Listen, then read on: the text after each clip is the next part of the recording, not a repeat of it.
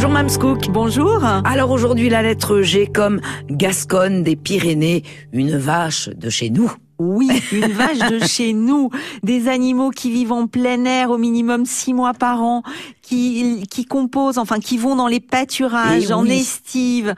Et alors vous savez, grâce à ces animaux, ça fait partie des animaux qui nous permettent de pouvoir aller à la montagne l'été. Parce que c'est parce que ces animaux-là vivent en osmose avec le territoire, le- là où elles sont, Qu'ils façonnent le territoire Et aussi. complètement, complètement, complètement. On a vraiment des animaux là qui qui concourent à ce que nos Pyrénées soient ce qu'ils sont. Bon, alors vive les Gasconnes des Pyrénées. Euh, c'est un label aussi, hein, la Gasconne des Pyrénées. Ah oui, alors c'est un label rouge qui a été obtenu en 1997, euh, qui a vraiment été le résultat de la volonté euh, des acteurs de la filière pour essayer de se démarquer des systèmes standards, des, des, de l'agriculture intensive. faut savoir que cette vache, elle a failli disparaître. Une vache qui marche 20 km par jour, euh, vous comprenez bien que quand on parle d'agriculture intensive, on n'y est plus du Et tout. oui.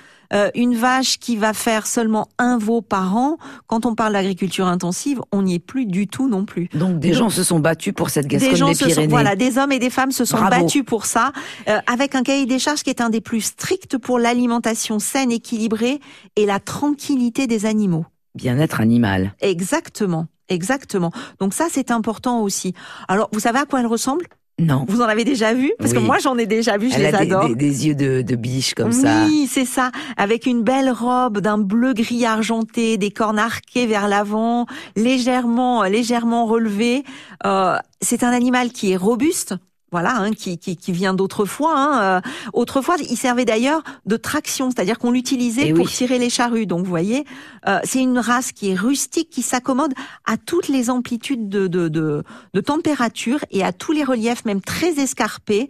Et puis, euh, euh, c'est une vache qui va manger ce qu'elle va trouver en se promenant.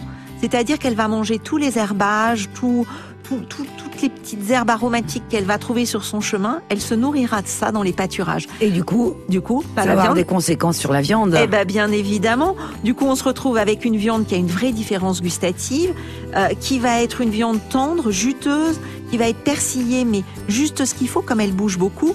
Et puis, c'est une viande qui a une saveur délicate et incomparable, riche en oméga 3 et en, numéro, en oméga 6. Pas mal pour la viande, ça, quand même. Pas mal du tout. Aujourd'hui, c'était la lettre G comme Gasconne des Pyrénées. Merci, Mme Scook. Au revoir.